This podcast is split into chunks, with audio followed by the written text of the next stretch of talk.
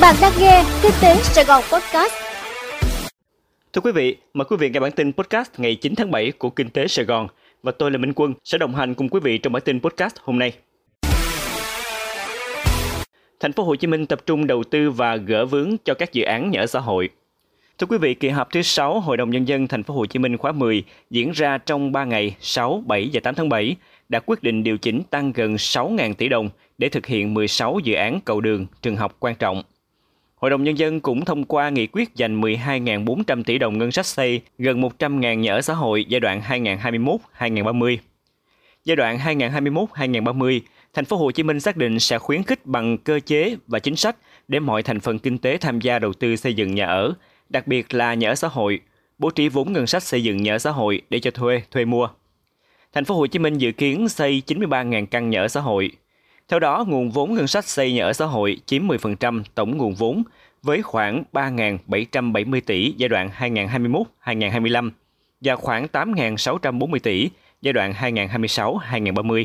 Cũng theo Ủy ban nhân dân thành phố Hồ Chí Minh, tổng nhu cầu nhà ở xã hội giai đoạn 2021-2030 là khoảng 37 triệu mét vuông sàn.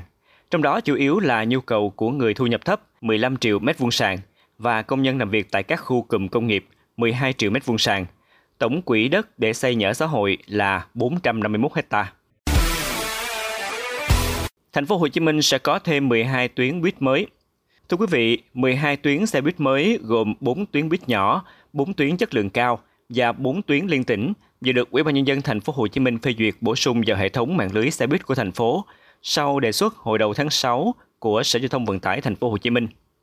Theo đề án tăng cường vận tải hành khách công cộng, kết hợp kiểm soát sử dụng phương tiện cơ giới cá nhân trên địa bàn thành phố Hồ Chí Minh giai đoạn 2021-2030. Thành phố Hồ Chí Minh sẽ mở rộng mạng lưới xe buýt, đảm bảo kết nối đến các vùng đô thị, đầu mối giao thông, hoàn thiện các dự án có khối lượng vận tải lớn như metro, xe buýt nhanh. Bốn tuyến buýt nhỏ gồm tuyến ga tàu thủy Bình An, bến xe buýt Sài Gòn 19,5 km, tuyến ga tàu thủy Bình An, đường Liên Phường 18 km, tuyến khu dân cư ấp 5 Phong Phú, Bình Chánh, Ủy ban nhân dân quận 7 16,5 km, tuyến khu dân cư T30 Đại học Marketing 14 km. Bốn tuyến buýt chất lượng cao gồm tuyến An Lạc Rạch Chiếc 21,3 km, tuyến An Lạc Bến Thành 14,4 km, tuyến chợ lớn Rạch Chiếc 15,7 km và tuyến Bến Thành Rạch Chiếc 10,8 km.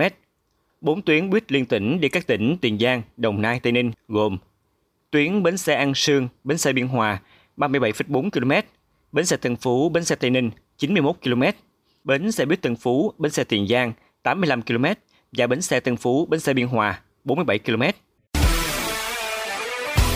Trung bình một ngày có 1.500 hồ sơ đăng ký làm hộ chiếu ở thành phố Hồ Chí Minh. Thưa quý vị, số liệu thống kê từ cơ quan chức năng cho thấy trung bình mỗi ngày có 1.500 lượt đăng ký hồ sơ làm hộ chiếu tại thành phố Hồ Chí Minh. Nhu cầu tăng cao đã dẫn đến tình trạng người dân xếp hàng chen lấn tại các đơn vị cấp đổi hộ chiếu tại thành phố. Thượng tá Lê Mạnh Hà, Phó trưởng phòng tham mưu Công an thành phố Hồ Chí Minh trong phần cung cấp thông tin cho báo chí đã dẫn chứng số lượt người đến làm hộ chiếu tại phòng xuất nhập cảnh Công an thành phố Hồ Chí Minh hôm 1 tháng 7 tăng lên gần gấp đôi so với bình thường.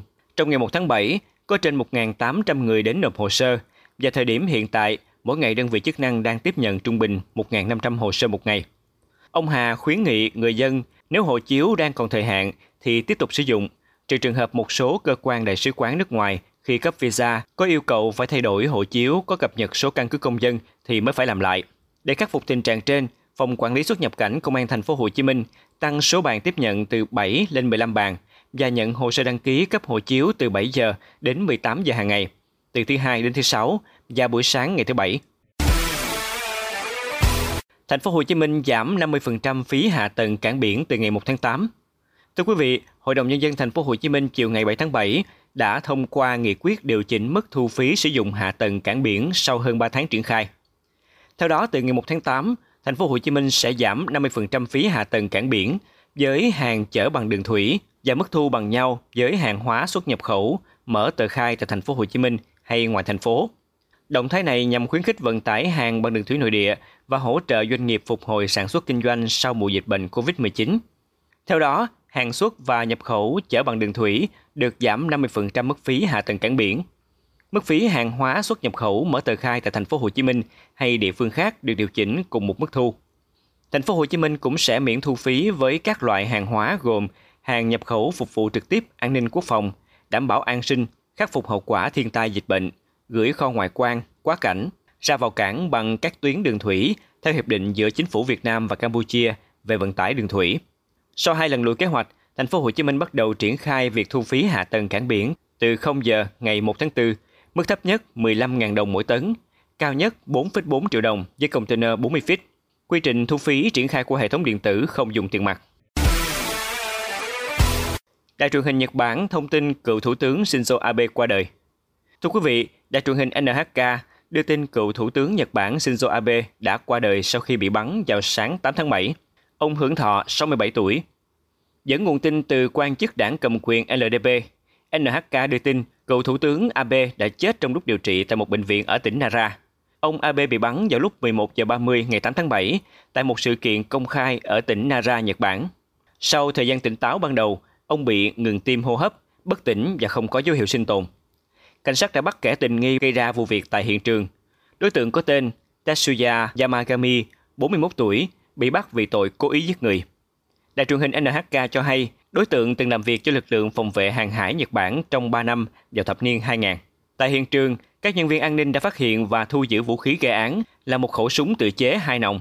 Theo đài truyền hình TBS, ông Abe bị bắn vào vùng ngực trái và vùng cổ. Quý vị vừa nghe xong bản tin podcast của Kinh tế Sài Gòn. Hẹn gặp lại quý vị trong bản tin ngày mai.